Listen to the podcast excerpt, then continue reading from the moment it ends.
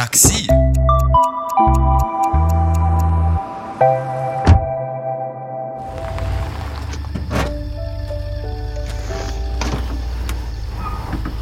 Такси вызывали, мисс? Вызывала.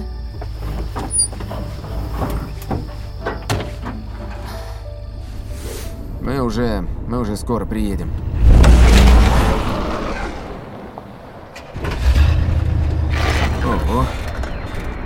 Вы там в порядке? Гарри с диспетчеру. Я слушаю. А... В чем дело? Я, я даже не знаю, я... У меня кофе выкипает. Моя пассажирка. Мне тоже нравится играть в загадки. Она исчезла. Помните эту сцену из фильма «Где-то во времени» 2018 года? В ней девушка Пенни садится в такси к водителю Харрису, но через пару минут внезапно исчезает из салона. Ошеломленный таксист сбрасывает счетчик и...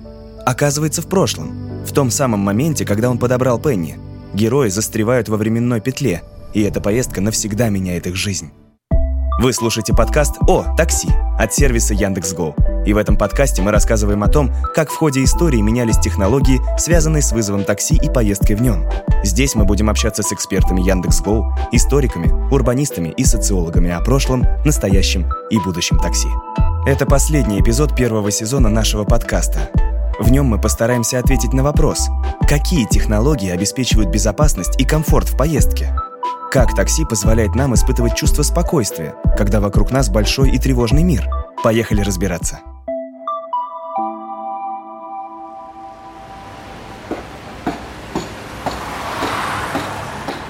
В современном мире стресс – постоянный спутник жителей крупных городов. О том, как стресс может проявляться в аспекте транспорта, мы спросили у психолога Ольги Сориной. Вообще для каждого стресс будет свой. То есть здесь нет какой-то типологии, что, не знаю, общественный транспорт более стрессовый, чем такси, например, да, или машина менее стрессовая, чем общественный транспорт, потому что у каждого есть свои штуки, которые его беспокоят, и в зависимости от этого человек там выбирает то или иное средство передвижения, да. Есть разные люди, и условно никакой из транспортов не исчезнет, потому что есть потребность у разных людей в разном. Ну и тогда там такси и разные градации такси, да, это расширяет способность людей удовлетворять свои потребности, ну, делать так, как им более удобно. В целом, конечно, город и современный мир провоцируют большее количество ну, ситуаций неопределенности, да, и тогда хочется, чтобы где можно, давайте сделаем конкретику, да, там, если транспорт ходит по расписанию, это супер увеличивает ну, комфортность, да, существования, особенно если у нас минусовые температуры на улице, ну и так далее. Если транспорт как бы ходит как хочет, то понятно, что там мы будем ждать 5 минут или час, да, для человека это будет сложно и в любом случае там дополнительная нагрузка. Чувству тревоги в стрессовых ситуациях можно противопоставить ощущение безопасности. Безопасность – одно из приоритетных направлений в работе Яндекс.Гоу. Поэтому вопросы безопасности решает специальный отдел, где работает около 50 человек. Все они занимаются разными видами безопасности – физической, финансовой, информационной и психологической. Для начала разберемся с первой. О разных технологических аспектах этого направления нам расскажет руководитель проектов безопасности Яндекс.Го Екатерина Гладких огромное количество факторов может повлиять на возникновение или, наоборот, на предотвращение ДТП. И, естественно, и дорожная инфраструктура как-то развивается, и ГИБДД прилагает усилия для того, чтобы вообще в целом в стране аварийность снижалась. Но мы со своей стороны можем применять какие-то дополнительные технологии, дополнительные алгоритмы внедрять, которые плюс ко всей вот этой работе, которая, скажем так, есть и без нас, вклад дают в то, чтобы аварийность снижалась. Есть такой показатель классический, называется транспортный риск. Это количество погибших на 10 тысяч единиц транспорта. И если смотреть на общенациональный показатель и на показатели аналогичные в сервисе, то динамика 20 к 2021 году у нас была более контрастная. То есть мы видим, что те дополнительные меры, которые мы внесли,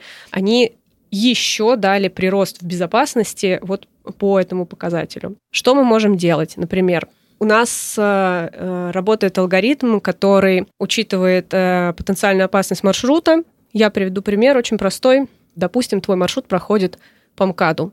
Это ситуация номер один. И ситуация номер два – это когда твой маршрут проходит по каким-то тихим переулкам в центре города, где особо не разгонишься, полос мало и так далее. Очевидно, что второй маршрут, он безопаснее. И с другой стороны, алгоритм э, знает по историческим данным, скажем так, о дисциплинированности каждого водителя, о том, как аккуратно он водит, э, какая у него история и так далее. При назначении водителя мы можем делать так, что если мы видим, что маршрут потенциально более опасен вот в этих условных попугаях. Мы стараемся из всех доступных водителей здесь э, на такой маршрут отправить человека, который мы более уверены по его истории, да, что он э, здесь справится с этим маршрутом э, и со всеми сложностями, которые там будут. У нас есть мониторинги, мониторинг скорости. Вообще превышение скорости – это такой топовый фактор того, что влияет на возникновение ДТП и на тяжесть последствий. У нас в сервисе мы можем дополнительно контролировать э, соблюдение скоростного режима водителями. Понятное дело, что в городе тоже, да, но в Москве, если мы говорим про Москву, там камер много стоит. А у нас э, у каждого водителя есть смартфон,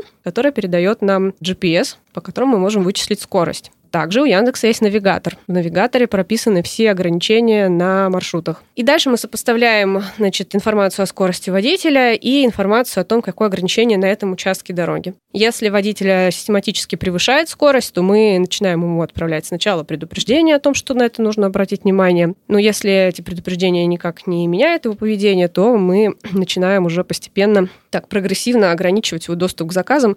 Если и это не действует на него, то мы просто прощаемся с таким водителем, потому что ну, мы понимаем, мы видим, как э, соблюдение скоростного режима влияет на транспортную безопасность э, в сервисе. Есть еще также мониторинг манеры вождения, то есть насколько водитель, ну, скажем так, плавно ведет машину. И алгоритмы такого рода, которые могут оценивать некоторые показатели вождения, могут давать обратную связь водителям, и таким образом корректировать их поведение.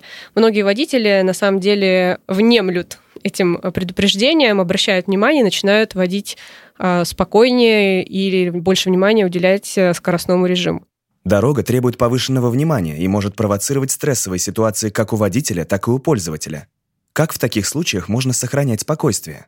Э, водитель, такси и пассажир априори в разных положениях находятся. Потому что водитель на работе, а пассажир не на работе. Он клиент, он живет свою жизнь, он как бы воспользовался этой услугой. И в этом смысле я бы не рассматривала условный стресс от поездки одинаковым для водителя и для пассажира. Ну, не знаю, я вот э, психолог, это моя работа. Стрессовая ли она? Да. Это входит в мои профессиональные обязанности, что-то с этим делать уметь. И в этом смысле да, у водителей есть стресс, и в их работу, да, периодически входит контакт с агрессивными людьми, такое случается. И, ну, на мой взгляд, помимо какой-то человеческой базовой этики, пассажир ничего не должен, кроме как деньги заплатить. Есть клиенты, которые э, ведут э, себя неадекватно, и мы не можем от них требовать чтобы они вели себя адекватно, потому что мы не можем контролировать в этом смысле клиента. Там угрозы никогда э, никому не помогали. Единственное, что мы можем говорить, я не смогу вам оказать услугу, если так происходит. Например, да, то есть прежде всего обеспечивать безопасность, потому что, например, клиент может не осознавать, что если он орет на водителя, то водителю сложно соблюдать правила дорожного движения, да, и в этом смысле там задача водителя, например, объяснить это человеку, что там остановиться и сказать, я, к сожалению, не могу ехать дальше, ну, потому что мы можем попасть в аварийную ситуацию. Давайте сейчас, либо, если вы готовы успокоиться, я прошу вас успокоиться, и я готов продолжить движение. Если вы продолжите кричать, я не готов э, продолжить движение. Да, ну, то есть такая техника работы с агрессией. Если вдруг происшествие на дороге все же случилось, то как сервис Яндекс.Го узнает о случившемся? Есть несколько путей о том, как мы можем узнать, что что-то случилось в поездке. Во-первых, просто сам пользователь или водитель могут нам написать либо мы также мониторим соцсети, потому что иногда люди не пишут в поддержку, а пишут ну, о своем опыте, скажем так, э, просто в соцсети. Специальная команда, которая мониторит соцсети, тоже приходит, уточняет все, что случилось. А почему для нас это важно? Нам очень важно учесть все такие случаи для того, чтобы, в общем-то, все технологии работали. И есть еще один алгоритм, который скажем так, проактивно детектирует, что в поездке что-то случилось. Как он работает? В любом смартфоне есть датчики, акселерометр, гироскоп, э, возможно, какие-то еще, но нас эти два интересуют. А они отправляют тоже такие сырые сигналы, которые сами по себе, ну, в общем-то, ни о чем не говорят. Но если вот обучить модель машинно обученную на этих данных, то можно детектировать, что в какой-то момент времени в поездке произошло какое-то очень сильное воздействие ну, непосредственно на смартфон, но фактически мы понимаем, что, скорее всего, на автомобиль. После того, как эта модель детектировала, такой сигнал э, сразу же попадает в специальную очередь э, команды экстренной поддержки, которые сразу же пытаются связаться с пользователем и водителем, уточнить, что происходит, оказать какую-то консультативную помощь о том, как э, себя вести на месте ДТП, чтобы обезопасить себя. Если есть пострадавшие, консультируют по страхованию, потому что жизнь и здоровье застрахованы в поездке. Вот. И, э, ну да, и мы еще, ну, то есть это очень важно учесть такой случай для того, чтобы потом поддерживать э, качество работы всех алгоритмов. Следующий вид безопасности – финансовая безопасность. Сначала разберемся с психологией оплаты поездок. Как будто не только цена такси определяет доступность для меня, а еще некоторый образ мышления, доехать на такси до метро — это 150 рублей, или доехать на маршрутке — это мои там, 20 минут дополнительные, да, и э, там, 50 рублей. Вообще-то это в три раза дешевле. С другой стороны, я тут свое время оцениваю, да, там мое время стоит дороже, да, и в этом смысле для некоторых людей такая экономия, это может быть тоже значительной, как и в просто, ну, реально, так и как э, способ жизни. Моя бабушка, когда еще была жива, да, она не могла себе представить, что она вдруг на такси пересядет. Ну, как бы, хотя там она могла заплатить эти деньги, потому что типа такси, ну, вообще, как бы для богатых людей. И все. Это как установка, да, которая мешает лучше адаптироваться, ну, и как-то понимать, что, ну, сейчас уже не только для богатых, да, сейчас там для разных людей. За общественный транспорт ты платишь меньше всего, ты получаешь соответствующий уровень комфорта, да. Дальше, ну, там, эконом-класс такси, ну, ты получаешь соответствующий уровень комфорта. И понятно, что так как эконома больше, ну, типа, то же самое, ты едешь в Сапсане в эконом-классе или в бизнес. Это разные вещи. Ну, и ты, соответственно, платишь разные деньги. Но для меня это в том числе про готовность человека за свой комфорт платить. Из рисков, которые могут подстерегать пользователя, можно выделить лишь защиту персональных данных при денежных транзакциях. Такая информация защищается с помощью стандартных международных протоколов и технологий, которые используются в любом месте, где присутствует безналичный расчет. А вот какие риски, связанные с оплатой, бывают у водителей? У водителей есть проблема, что пассажир может проехать э, до точки Б, выйти и ну, просто убежать, грубо говоря, не заплатив. Такое случается. И водители могут обращаться в поддержку и говорить, э, ну, описывать ситуацию, сообщать о том, что такое произошло. А у нас в системе работает специальный алгоритм, который помогает скажем так, сокращать количество таких случаев за счет того, что он учитывает всю историю. Историю пользователя, историю водителя, историю, э, не знаю, всех рефандов, которые происходили. И, в общем, э, сейчас мы стараемся оценивать достоверность такого обращения, потому что здесь фрод в обращениях может быть как с той, так и с другой стороны. И тем водителям, которые реально попали в эту ситуацию, рефандить такие поездки, потому что для водителя это крайне неприятная ситуация, потому что что зачастую там придумываются какие-то невероятные истории о том, что я там где-то забыл кошелек, сейчас мне нужно куда-то сходить. Ну, в общем, не буду давать советы, как э, фродить на кэшране.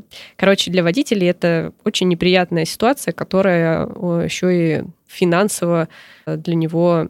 Ну, то есть он теряет деньги фактически за свою работу. Вот, это раз. А второе, нужно понимать, что вообще в целом для таких сервисов, как RideHail, то есть э, вот, ну, как наш сервис, да, сервисы доставки чего угодно, сервисы типа бронирования жилья и так далее.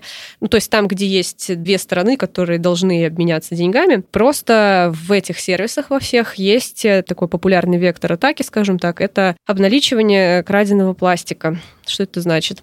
Это прям организованные такие преступные группы, группировки. Одна часть этого сообщества занимается тем, что крадет э, платежную информацию, а вторая тем, что обналичивает ее. Значит, э, создаются какие-то колл-центры, и вот эти вот все чаты из серии «Поездка за 50%», э, «Доставка еды за полцены». Это все на самом деле отмывание украденной платежной информации. Как это работает? Вот э, клиент такого чата заказывает, ну, скажем, поездку. Оператор э, преступного, скажем так, колл-центра заказывает эту поездку и оплачивает ее краденым пластиком. Полную стоимость поездки, естественно. А э, человек, который пользовался этим чатом, переводит преступникам половину стоимости. То есть фактически, ну, такое обналичивание с 50-процентным КПД, получается. Вот, и у нас есть специальные ребята, которые расследуют такие схемы. У них уже очень много, скажем так, успешно закрытых э, случаев, когда деятельность таких э, групп пресекалась и велись прямо настоящие расследования, потому что это уже прям уголовно наказуемое преступление, это не просто какой-то фрод, который там внутри нашей системы существует, это ну, более серьезные проблемы. Вот, и наши ребята тоже расследуют такие истории и помогают э, привлекать к ответственности такие группировки. Наконец, третий вид безопасности – это психологический комфорт в поездке. Ты чувствуешь себя в безопасности, когда ты понимаешь, что происходит, э, как ты контролируешь ситуацию, и ну, у тебя есть какие-то наглядные инструменты, чтобы видеть, где ты и куда ты движешься. В приложении в реальном времени а, пользователь видит развитие поездки. Пользователь может поделиться поездкой с близкими людьми, там, с друзьями, кому он считает нужным отправить эту поездку, и тот человек также в реальном времени увидит развитие этой поездки, будет видеть, что все хорошо, либо, если что-то пойдет не так, он э, сможет, соответственно, какие-то меры принять. В приложении есть э, полная информация о том, кто везет, что за перевозчик, с каким партнером работает водитель, ну, в смысле, я имею в виду, с каким таксопарком. А, есть фотография водителя, и можно проверить, что за рулем тот же человек, который в, приложении, то есть э, какие-то еще вот здесь опасения снимаются. Таким образом, обеспечивая как бы чувство того, что ты понимаешь, что происходит, и ты контролируешь ситуацию не знаю, возможно, пользовалась какими-то документами, которые можно пошарить. Там есть такая настройка приватности, что это доступно по ссылке. Но ты говоришь, да, я хочу там кому-то еще предоставить доступ к этому документу, и выбираешь доступ по ссылке. Можно дать доступ вообще всем, и типа доступ э, тем, у кого есть ссылка. Фактически это работает точно так же, потому что пользователь в приложении отправляет ссылку своему другу или там родственнику, и только по этой ссылке ну, доступен этот трек поездки. В треке поездки будет информация о том, какая машина движется, да, но там не будет персональной информации самого пользователя. То есть э, фактически, даже если предположить, что условный злоумышленник получил доступ к некоторой страничке, по которой движется машинка такси, мне очень сложно придумать здесь риски для пользователя. Но эту ссылку ему должен прислать сам человек. То есть эта ссылка есть только у самого пользователя это он инициирует вообще создание такой странички, скажем так, да, где видно, какая точка А, какая точка Б и как машинка движется. И там не будет написано, что это поездка Василия, в общем, там с телефоном и всем остальным. Вот. И вообще создание этой странички — это только действие самого пользователя. Нет такого места, где все вот эти странички всегда доступны. Ну, мне кажется, что это базовые вот эти штуки проверить. Да? Ну, то есть понять, в каких условиях я еду, в каких условиях точно не еду и буду чувствовать себя ну, небезопасно, например. Да? Какие-то базовые вещи, там, я еду или я не еду. И там для меня это ремень, для меня это то, что номер машины соответствует, да, и водитель соответствует. Если там водитель не соответствует, я говорю, слушайте, я давайте вызову другое, другое, другое такси, а, потому что для меня тревога во время поездки такой будет больше, чем если я опоздаю и поеду на другом такси, условно. Да? То есть я буду волноваться в таком случае меньше. Ну, то есть у каждого, мне кажется, может быть такой вот базовый набор, да, там еду, не еду. Ну, и вообще ответственность за свои действия тоже неплохо, да, отвечать. Типа, э, очевидно, что если ты начинаешь э, конфликтовать с человеком, который тебя везет, то это опасная ситуация. Ну, то есть, э, и если эта штука, когда ты просто раздражен, не знаю, после работы или после ссоры с кем-то близким, э, и ты выливаешь как бы это раздражение на, на человека, ну, стоит ожидать, что что-то пойдет не так. Э, Наверное, так не стоит делать. Ну, опять же, для меня это про безопасность. Чем больше конкретики от водителя, чем больше четкости и ясности в том, что происходит сейчас, тем лучше. Почему? Дает ощущение большего контроля. Ну, понимание, что вот я помню, как какое-то, может быть, когда еще не было такого четкого приложения. Ну, типа, он может как-то поехать, ну, в принципе, может условно выбрать маршрут, да, э, и в этом смысле, опять же, ну, у человека может быть э, тревога, там, какой маршрут он выберет и так далее, да. А здесь, условно, у нас вот есть маршрут, который проложен навигатором, это третье лицо, не заинтересованное, как бы, и которое просчитывает пробки, то есть максимально быстрый. И если он как бы соблюдает, то классно. Какой-то еще был случай, что там э, водитель говорит, мы не поэтому не поедем, знаю путь быстрее. В этом смысле я бы ну, попросила, слушайте, поехали, вот как сказано. Я вам верю, как человек уважаю вас, но как-то про это самое обработки больших данных я верю больше в этом смысле. И мне будет так проще, будет так спокойнее, даже если мы будем ехать дольше. В этом смысле я там не умоляю вашего человеческого как бы чутья и водительской интуиции. Вот. Конкретика вообще классно работает. Ну, какое-то ясное, да, ясное взаимодействие, оно обычно хорошо работает. В сервисе есть правила. Например, что водитель не может отменять поездки. У него э, за такие действия снижается активность. Если активность падает ниже какого-то порога, то, э, ну, в общем, это неприятная для водителя ситуация. Раньше существовал такой вид, э, ну, тоже, скажем, фрода, да, когда водитель пытается узнать точку Б, какие-то подробности поездки заранее, чтобы иметь возможность от этой поездки отказаться и выбирать там себе только заказы, которые ему нравятся. Ну, предположим, что у нас есть водитель, который хочет только в аэропорт ездить, потому что это хорошие а, с точки зрения водителя, какие-то там долгие заказы. Вот такие ему нравятся. Вот чтобы этого не было, контакты непосредственные а, пользователя от него скрыты. Ну, это если мы смотрим на такой, такие водительские хитрости. Дальше существуют, скажем так, пользовательские сценарии, ну, угроз водителю, скажем так, да. То есть, когда получают личные контакты, можно звонить непосредственно водителю, ты понимаешь, э, что этот человек, в какой ситуации он находится, что это водитель такси, что можно там э, попросить э, заедьте куда-то, положите какие-нибудь деньги на счет и так далее. То есть вот этих мошеннических схем их достаточно много, и вся их работа очень сильно облегчает получается, когда есть непосредственные контакты человека, про которого ты что-то знаешь. Поэтому это э, скрывается вся информация. Ну и, естественно, есть еще история о, скажем так, каких-то конфликтных ситуациях, которые могут произойти в поездке, и чтобы потом не возникало, э, не знаю, последующего развития конфликта, да, когда люди пытаются там продолжать э, выяснение отношений, то э, эти контакты также недоступны для того, чтобы невозможно было потом звонить водителю еще в течение недели и там либо просто с ним ругаться, либо каким-то образом угрожать. Ну и в другую сторону, да, то, то же самое, чтобы водитель тоже не мог э, звонить пассажиру и каким-то образом там лишать его покоя. Технология сама называется soft switch, когда между тобой и второй стороной существует так называемый прокси, э, такой подменный номер, и ты звонишь фактически на этот подменный номер. А подменный номер звонит э, в другой стороне и, ну, скажем так, работает таким мостиком. В конце мы попросили Ольгу дать пару советов тем людям, которые могут испытывать неконтролируемый дискомфорт или тревожность в поездках в такси. Как такой человек может себе помочь успокоиться?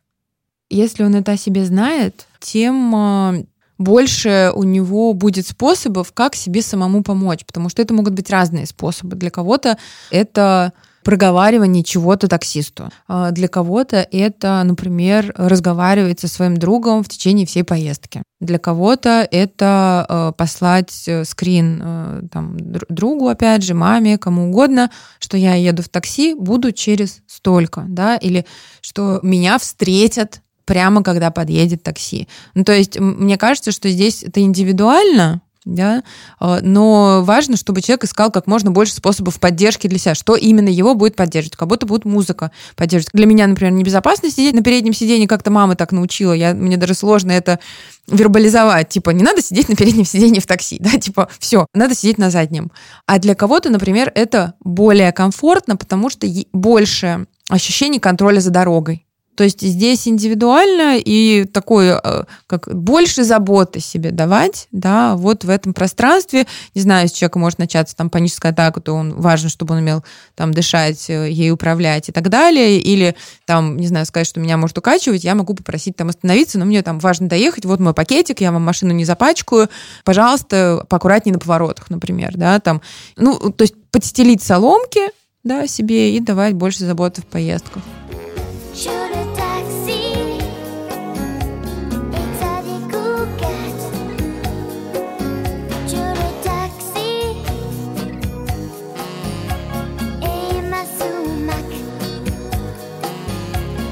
Вы слушали первый сезон подкаста «О, такси» от команды Яндекс.Го о технологиях, которые сделали поездку в такси такой, какой мы ее знаем сегодня. Подписывайтесь на наш подкаст на всех подкаст-платформах, оставляйте ему оценки и пишите отзывы. Спасибо, что были с нами.